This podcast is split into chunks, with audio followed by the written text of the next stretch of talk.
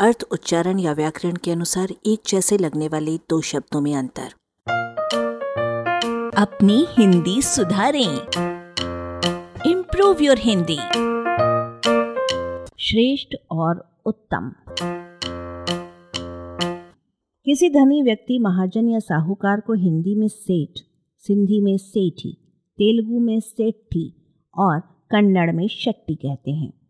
इन सब की जड़ संस्कृत में श्रेष्ठिन धातु में है। श्रेष्ठ इसके बहुत करीब है। श्रेष्ठ यानी सबसे समृद्ध में कनिष्ठ, गरिष्ठ, वरिष्ठ आदि के समान सबसे का अर्थ शामिल है। लेकिन चूँकि अब इस अर्थ की प्रखरता घिस चली है, इसलिए श्रेष्ठतम और सर्वश्रेष्ठ भी इस्तेमाल किए जा रहे हैं। यही हाल उत्तम का है, यानी सबसे ऊपर। जिसमें अधिकतम, महत्तम, सरलतम आदि के समान सबसे का अर्थ शामिल है, लेकिन सर्वोत्तम भी इस्तेमाल किया जा रहा है। जब सुमित्रा नंदन पंत सबसे सुंदरतम लिख सकते हैं तो अन्य लोग सर्वोत्तम क्यों नहीं लिख सकते?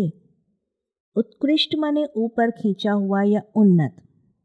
इसको चर्चा से अलग रखा जाना ठीक है, क्योंकि उसमें सबसे का अर्थ प्रारंभ से ही शामिल नहीं है।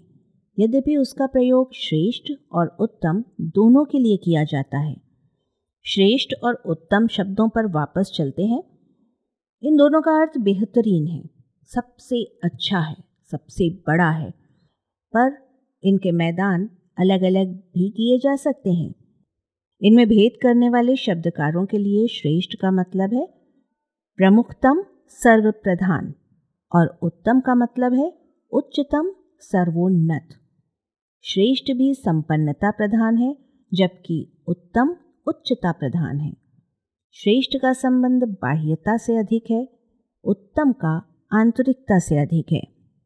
बेजान चीज़ों में सबसे अच्छी कलाकृति या भवन को श्रेष्ठ कहेंगी, तथा सबसे अच्छे आहार या व्यवस्था को उत्तम कहेंगी।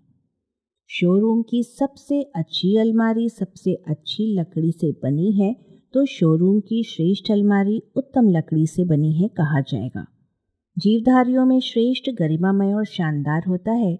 उसका संबंध धन, पद, सत्ता आदि से, आदि के वैभव से है। दूसरी ओर उत्तम, उपयुक्त और कल्याणकारी होता है। उसका संबंध पुण्यात्मा, सद्गुण, सदाचरण आदि से है। किसी श्रेष्ठ व्यक्ति का उत्तम होना और उत्तम व्यक्ति का श्रेष्ठ होना आवश्यक नहीं है। राष्ट्रपति डॉक्टर राजेंद्र प्रसाद दोनों थे। उनकी विदाई के समय लाल बहादुर शास्त्री ने कहा था, राष्ट्रपति भवन की दीवारें सदा याद रखेंगी कि यहाँ कभी एक संत भी निवास करते थे। आलेख, भाषाविद डॉक्टर रमेश चंद्र मेहरोत्रा, वाचक स्वर संज्ञा टंडन। अरबा की प्रस्तुति।